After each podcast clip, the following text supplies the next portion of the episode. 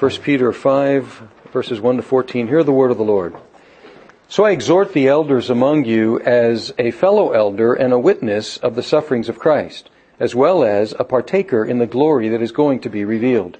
Shepherd the flock of God that is among you, exercising oversight, not under compulsion, but willingly, as God would have you, not for shameful gain, but eagerly, not domineering over those in your charge, but being examples to the flock. And when the chief shepherd appears, you will receive the unfading crown of glory. Likewise, you who are younger, be subject to the elders. Clothe yourselves, all of you, with humility towards one another. For God opposes the proud, but gives grace to the humble. Humble yourselves, therefore, under the mighty hand of God, so that at the proper time he may exalt you, casting all your anxieties on him, because he cares for you. Be sober minded, be watchful. Your adversary, the devil, prowls around like a roaring lion seeking someone to devour. Resist him, firm in your faith, knowing that the same kinds of suffering are being experienced by your brotherhood throughout the world. And after you have suffered a little while, the God of all grace, who has called you to his eternal glory in Christ, will himself restore, confirm, strengthen, and establish you. To him be the dominion forever and ever. Amen. By Silvanus, a faithful brother as I regard him, I have written briefly to you, exhorting and declaring that this is the true grace of God. Stand firm in it. She who is at Babylon, who is likewise chosen, sends you greetings, and so does Mark, my son. Greet one another with the kiss of love. Peace to all of you who are in Christ. Let's pray. Now may the words of my mouth and the meditations of our hearts be acceptable in your sight, O God, our strength and our Redeemer. Amen. After almost two years back in the States, I think I have finally figured out what is the most popular religion in the United States. At first, I thought it was college football in the South and the Midwest, and pro football in the, the Northeast and in the West. Uh, and then um, I thought maybe in this time of year that it's NCAA basketball. But then I realized that those are kind of niches still. They're popular, but they don't they don't rank up there as being the predominant religions. Although they actually uh, they inspire a whole lot of fervor, at least when they're going, don't they? Well, we're in March Madness now, so the basketball fans are all excited about that. But actually, I think uh, there's another faith that is more common even than these sports, uh, these sports enthusiasts. Um, and that is something that I've heard people say. It's an expression, and I've heard it time and time again since I've been back. And uh, I've heard it, interestingly, from people with Christian backgrounds, people with Jewish backgrounds, and people with Muslim backgrounds. And so it seems to be something of a common statement that is kind of a residue, uh, common faith among many people in, in our nation. And what they have told me is this. They say, I'm spiritual, but not religious. Have you heard that? Mm-hmm. I'm spiritual, but not religious. And so I think that is the basic creed of this, this faith. And as I thought about what that means, and when they say that, I often ask them, I say, well, tell me, explain to me, what do you mean by that? And what I've discerned is this, that they believe in God in some fashion or another, and they believe that they are spiritual beings. That is, they believe that they're not just random atoms colliding in the void with no purpose, no destiny, no meaning in life. So they're, they're, they're, they're trying to affirm that there is something beyond ourselves, uh, there is a God, uh, and we are spiritual creatures. We're not meaningless molecules and atoms uh, floating around. Um, another way I've heard this expressed, and perhaps this is a uh, a negative way of expressing it, but it often comes on the heels of the statement, I'm spiritual but not religious, and then sometimes it's added, I don't believe in organized religion. And that's an older one, but I'm hearing that kind of tacked on to the newer statement as well.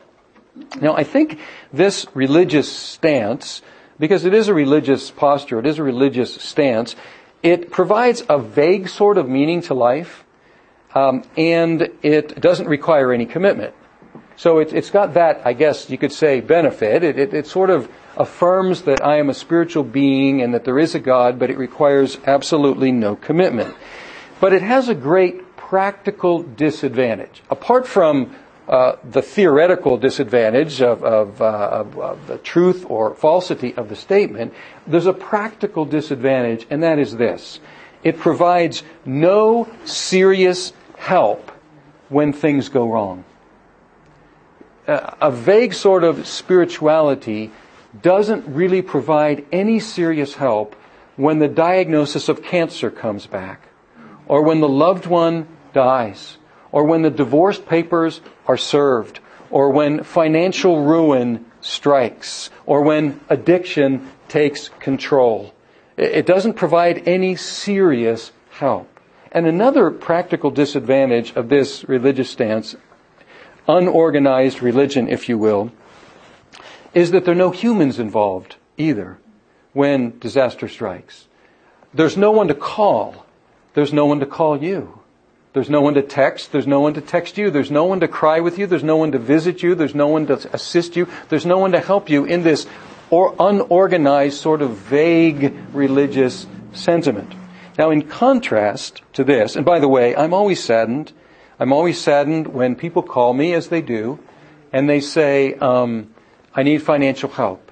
And I and we as a church try to do what we can, but I, I wonder, where is their community?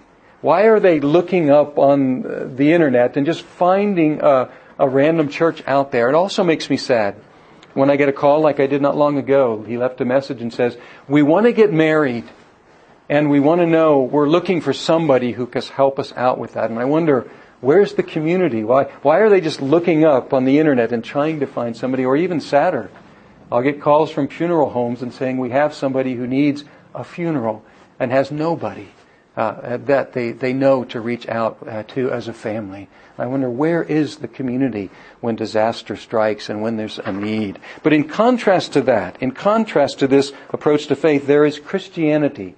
And in Christianity, we are always, we always have been organized, organized into a structured, caring community called the church a structured, caring community called the church. Now, in this series, and this is our last one, so what have we seen so far? Let's sum this up. In this series, we have discovered that the church is a hopeful people, a holy people, a chosen people, a free people, a long suffering people, a loving people. Do you want those again? Some of you are writing them down. Okay, here we go. A hopeful people, a holy people, a chosen people, a free people, a long suffering people, a loving people, and today our last one, and it is a cared for people. A cared for people. In this final practical section, Peter addresses first of all the elders in verse 1. He says, So I exhort the elders among you. Now, the, there's almost, almost no reason to bring out Greek words um, when we're speaking English, but every once in a while there is. Uh, the Greek word for elders is presbyteroi. Presbyteroi. Does that sound familiar? If you look at the front of our bulletin, it says that we are members of the Presbyterian Church in America, and that's where the word Presbyterian comes from, from the Greek word for elders. And here, look at what he says. He says, I exhort the elders among you as a fellow elder and witness of the sufferings of Christ, as well as a partaker in the glory that is going to be revealed. Then verse 2, shepherd, shepherd the flock of God that is among you, exercising oversight, not under compulsion, but willingly, etc. So he says, elders, two things. You need to shepherd or pastor, that's the word that's translated shepherd or pastor. You need to pastor those among you, shepherd those among you, exercising oversight. And here's another Greek word I'm going to give you. It's a verb, but the noun form is episkopos. Does that sound familiar? Have you heard any sort of religious word that uh, sounds like episkopos? Episcopalian. So, episkopos is the word generally translated bishop. But what we see, see here is that the elders were to do what? They were to pastor and they were to bishop or to oversee. What's the point of that? Well, the point is that originally these three offices elder, pastor, and bishop were the same thing. Later in church history, these got divided out. But the original church, and we see this here and we see it in other texts, there was one office uh, of, of instruction and of oversight, and it was the elder. Now, we in our circles call the elder who is given responsibility for teaching, we call him the pastor, but that is still an elder. And then there's another office that's not mentioned here, which is a one of service, which is the deacon. Elders and deacons. That's biblical church structure, and that is Presbyterian church structure. So if somebody asks you, what does that mean? Presbyterian, what does that mean? It just means that we have elders that guide us and teach us and pastor us and instruct us. And we see here that that's a biblical way of organizing the church. Now look at what Peter says here. He, see, he says, really humbly, doesn't he? He says, I exhort you as a fellow elder. Peter could have pulled out what title? Apostle. And he did. He did at the beginning, but here he says, I'm a fellow elder. And he says, I'm a witness of the sufferings of Christ. Now people look at that witness of the sufferings of Christ and, and try to figure out what that means. Because is he referring to the fact that he saw Christ suffer? Well, he did, but uh, throughout Christ's life. But when Christ was actually suffering on the cross, where was Peter? He had fled. So he actually didn't see Christ suffer on the cross. So is he mentioning that? It might be surprising that he is. I think a better way to read this is this, is to distribute the fellow, the prefixed fellow. So I exhort the elders among you as fellow elder and fellow witness of the sufferings of Christ. That is to say, what do elders do? Elders, along with people like Peter, who was an apostle and an elder, what do we do? What's our, what's our testimony? What is our witness? Our job is to be witnesses, testimony to the sufferings of Christ. And what do we do? We pastor people by ministering the sufferings of Christ, by preaching that. We guard the church, we oversee the church, but the focus is on the ministry of the sufferings, the death of Jesus Christ. Now he says that we who are pastors, elders, bishops, all the same office, we're to shepherd the flock of God, verse 2, that is among you, exercising oversight. And here it says, there are three contrasts here. It, says how we shouldn't do it and how we should do it. How we shouldn't do it, how we should do it. It says, not this way, but this way. Not this way, but this way. Three times. Look at verse, uh, verse 2. Shepherd the flock among you, exercising oversight, not under compulsion, but willingly. Willingly. Not begrudgingly, not do I have to do this, but do this willingly. As God would have you, it says. And then what's the second one? Not for shameful gain, but eagerly. Similar to willingly, but eagerly, not focused on whether there's money involved in this or not. And certainly not, not dirty money, not shameful money, not, not money that is acquired in a way that is not honorable. And then three, verse three, it says, not domineering over those who are in your charge, but being examples to the flock. Not domineering. So, not begrudgingly or under compulsion, not looking for shameful gain, and not domineering, but rather willingly, eagerly, and being examples to the flock. That's how elders should live. That's how elders should minister. And then it says in verse 4, and when the chief shepherd, referring to whom? Jesus, the chief shepherd, appears, you will receive the unfading crown of glory. So the reward of elders is not necessarily great in this life, but it is certainly great in the life to come because they, we, I should say, get to be under shepherds, sub shepherds under the great shepherd, the chief shepherd. Now, this is what, up to this point, I guess you can just be listening in because I'm talking to elders and I'm the only elder uh, appointed in this church so far. So, so far, this sermon is for me. And, uh, but what this means is, you should know about this is because this is what you should require of me. You, you, can, you can bring this to me and say, Larry, this is what you should be, this is what you should be doing. This is what an elder is, and this is what an elder does. So you have every right to require this of me. And in the future, when other elders are added to our number, uh, when you choose your elders, which is how we do it in the Presbyterian Church, whom should you look for? You should look for people like this. these are the kind of people that you will choose as elders. So it's important that you understand what elders are. And by the way, we're working on forming a church membership. And you might say, why are we doing that? There are a number of reasons for doing that. And if you're in the class, you see why we're doing that. But there's some practical reasons. I need to know for whom I'm responsible. Uh, it says uh, in Hebrews that the leaders of the church will give an account to God for those under our care. And I need to know who those are. Is it all the Christians in Broward County? For whom am I responsible? If so, I'm, I'm quitting right now because I can't give, I can't give an account for all of those. Is it everybody who comes and visits here at some point or another? Do, am I responsible for them? Well, I have to give an account to, to God for them. Well, I need to know, and that's the membership is important for me because the membership, I will know that these are the ones for whom I'm responsible to pastor, to shepherd, to oversee, and these are the ones for whom I must give an account to God. But it's also, membership is important because I said the members will choose the elders. Who will choose? Those who happen to show up that day? No, it's those who have said, this is our church, and these are our elders, and we are uh, under these elders, and they are pastoring and shepherding us. Now that's the first. Uh, cared for by the elders. And then in verse 5 it says, likewise, you who are younger, be subject to the elders. Now, um, why does it mention the younger? Because actually, everybody should be subject to the elders, right? Uh, everybody in the church, not just the people who happen to be younger than they are.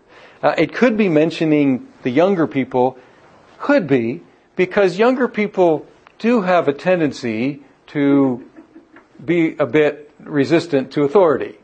Those of us who were young remember that. Those of us who are young maybe can identify that. It may be that.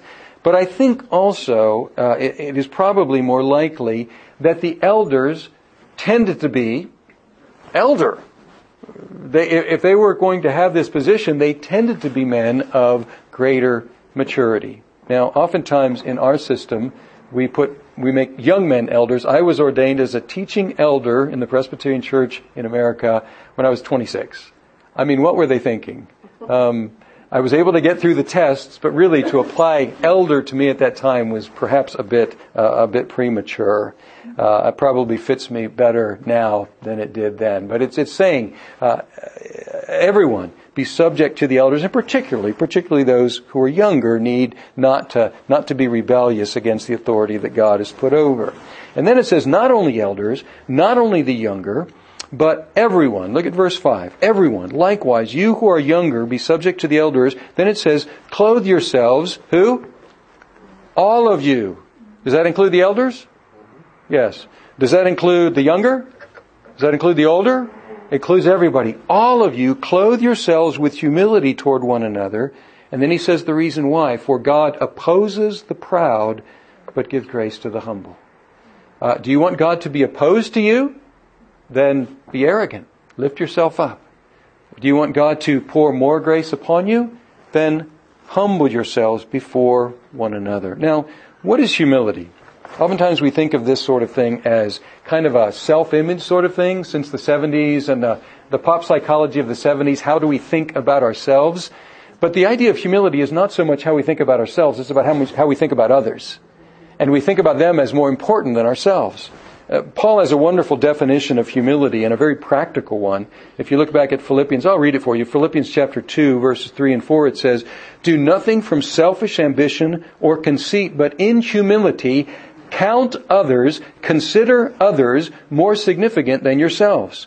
Let each of you look not only to his own interests, but also to the interests of others. Very practical. So it's not really thinking about how you think about yourself, it's how you think about others. It's not so much what you think about your own interests, it's saying, what are others' interests? So this is very practical. Do any of us need to be instructed to put ourselves first? Pretty natural thing to do, isn't it?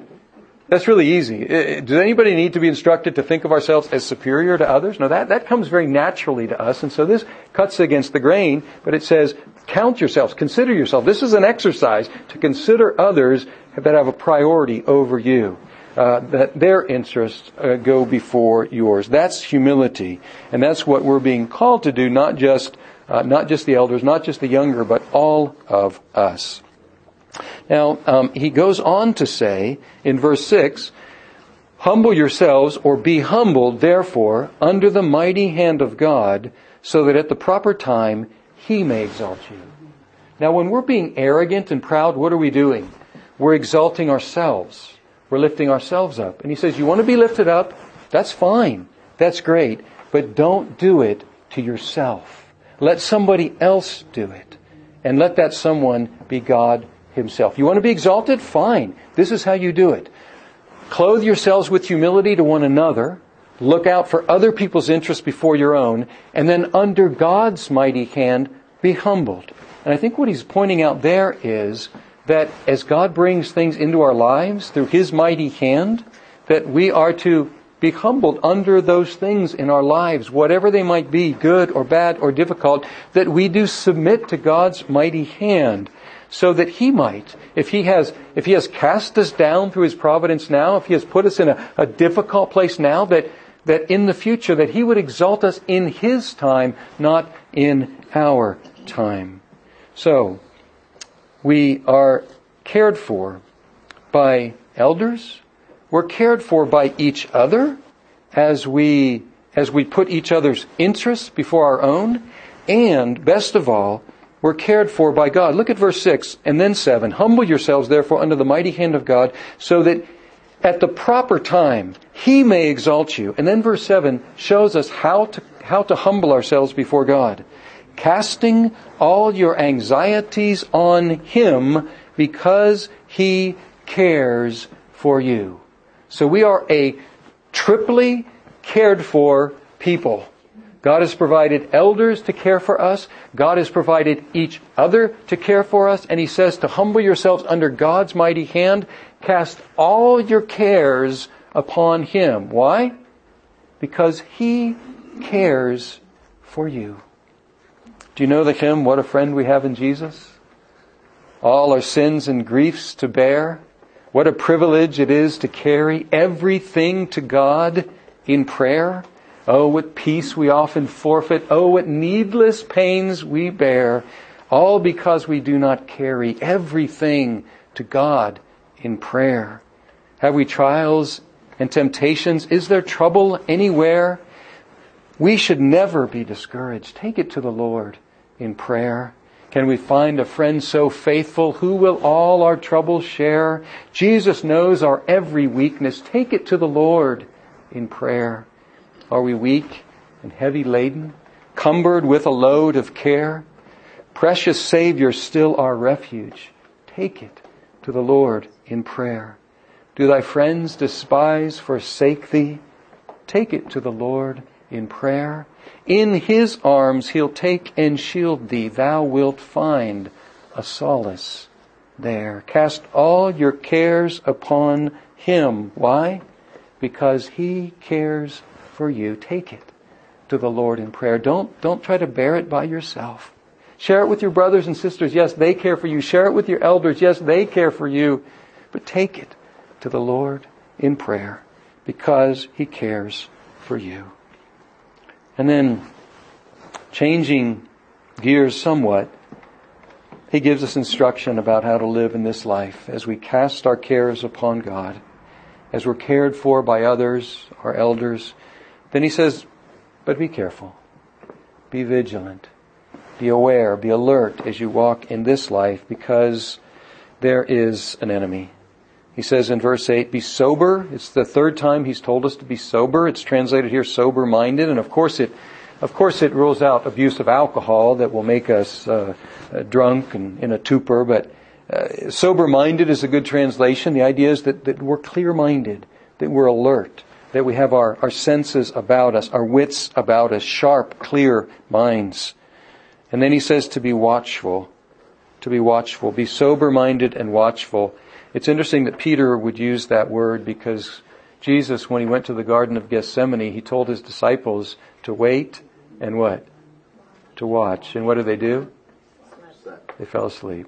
They fell asleep. And Peter learned his lesson, didn't he? He said, be sober, be clear minded, and be watchful. He remembers what happens when you're not watchful. He said, be watchful. And he said, be watchful because your adversary, the devil prowls around like a roaring lion seeking someone to devour. Now that's frightening, but he says in verse 9, the encouraging thing is resist him.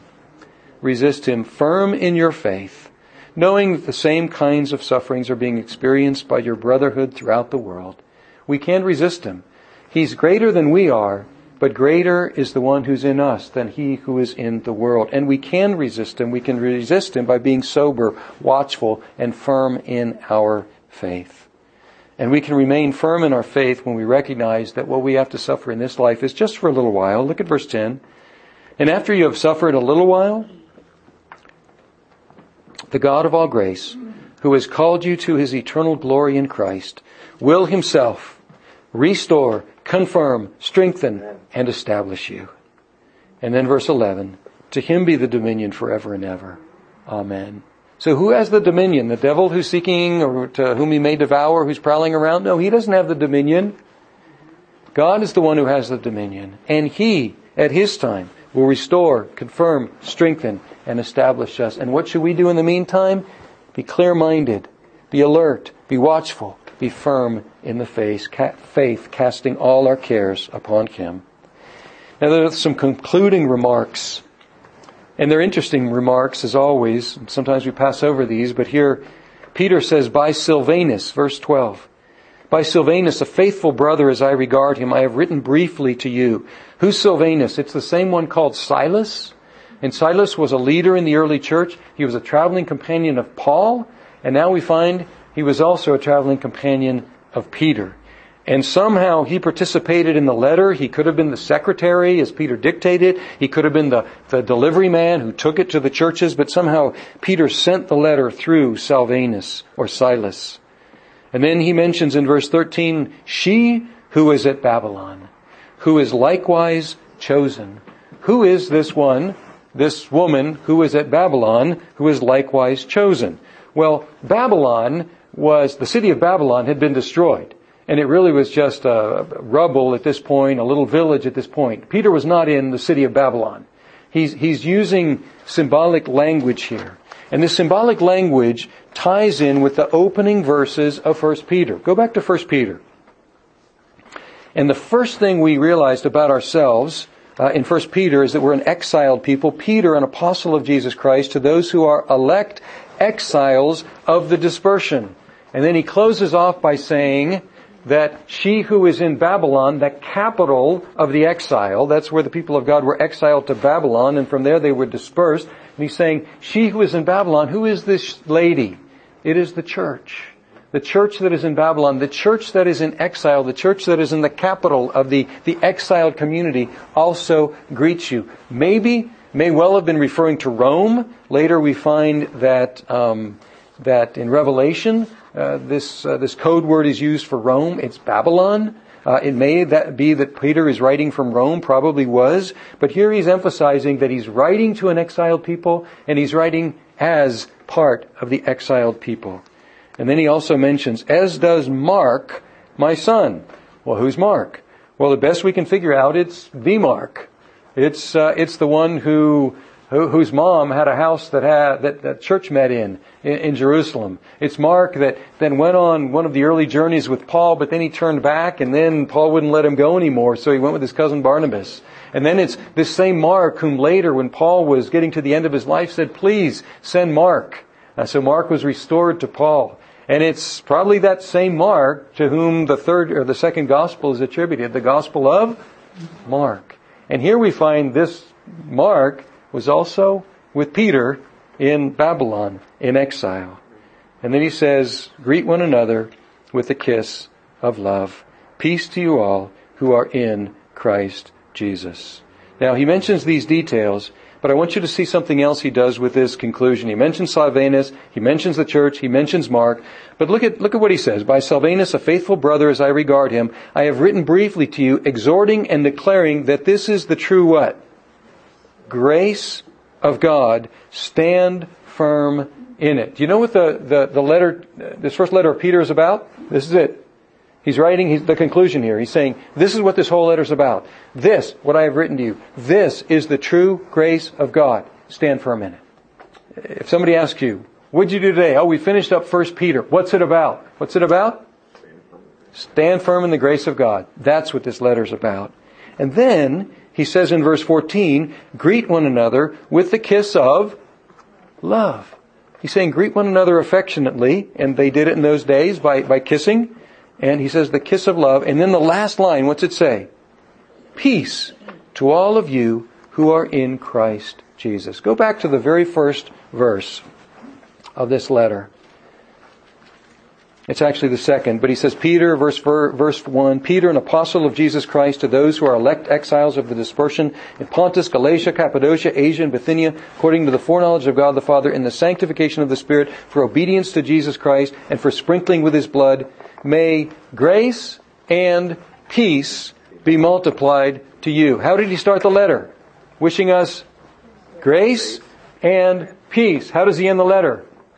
Referring to grace, this is the true grace of, grace of God, stand in it, and saying, peace to all of you who are in Christ. But we have something else thrown in. The kiss of love. So he starts with grace and peace, and he adds grace, peace, and love. And here we have a summary. We have a summary of the Christian faith. We have a summary of the Christian hope. And we have a summary of Christian living uh, we have a summary of, of Christian faith. It's all about grace. What's grace? It's free favor. Uh, favor from God, not based on what we've done, but based on what Christ has done for us. Free favor, that's what the Christian life is all about. Stand firm in that free favor, and you will do well. It's about Christian experience. What is our Christian experience? If we have God's favor, we have peace with God, and we also have peace with one another and we can live in that shalom, that, that well-being together. And then it's also about Christian living. What's one way to sum up Christian living? It's love. It's love for God and love for one another. What have we learned in these weeks together? We've learned about the true grace of God. Let's stand in it. We've learned about peace with God and peace with one another. Let's continue to walk in that shalom, that peace. And we've learned about love. Love for God and love for one another. So let's keep on loving God and loving one another. If we do those things, then we have heard and taken into account this letter that Peter has sent to these exiles long ago and to these exiles these days. Grace, peace, and love. Let's pray. Our God, this is the true grace of God, Jesus Christ. In Him, forgiveness of all our sins, righteousness before you, all freely given to us because of your love. This is the peace we have with you and peace we can have with one another. Oh God, I pray always that we would enjoy our peace with you and that we would practice peace with one another. And this is the love that you have poured out upon us in Christ. That we might love you because you first loved us and that we might live in love for one another, love for our neighbor, and even love for our enemies if they come against us. And so we might do what Peter's calling us to do, live such honorable lives as we're exiles in this world, that others may see us and glorify you through the grace, the peace, and the love that they see that you have worked and are working in our lives. We pray this in Christ's name. Amen.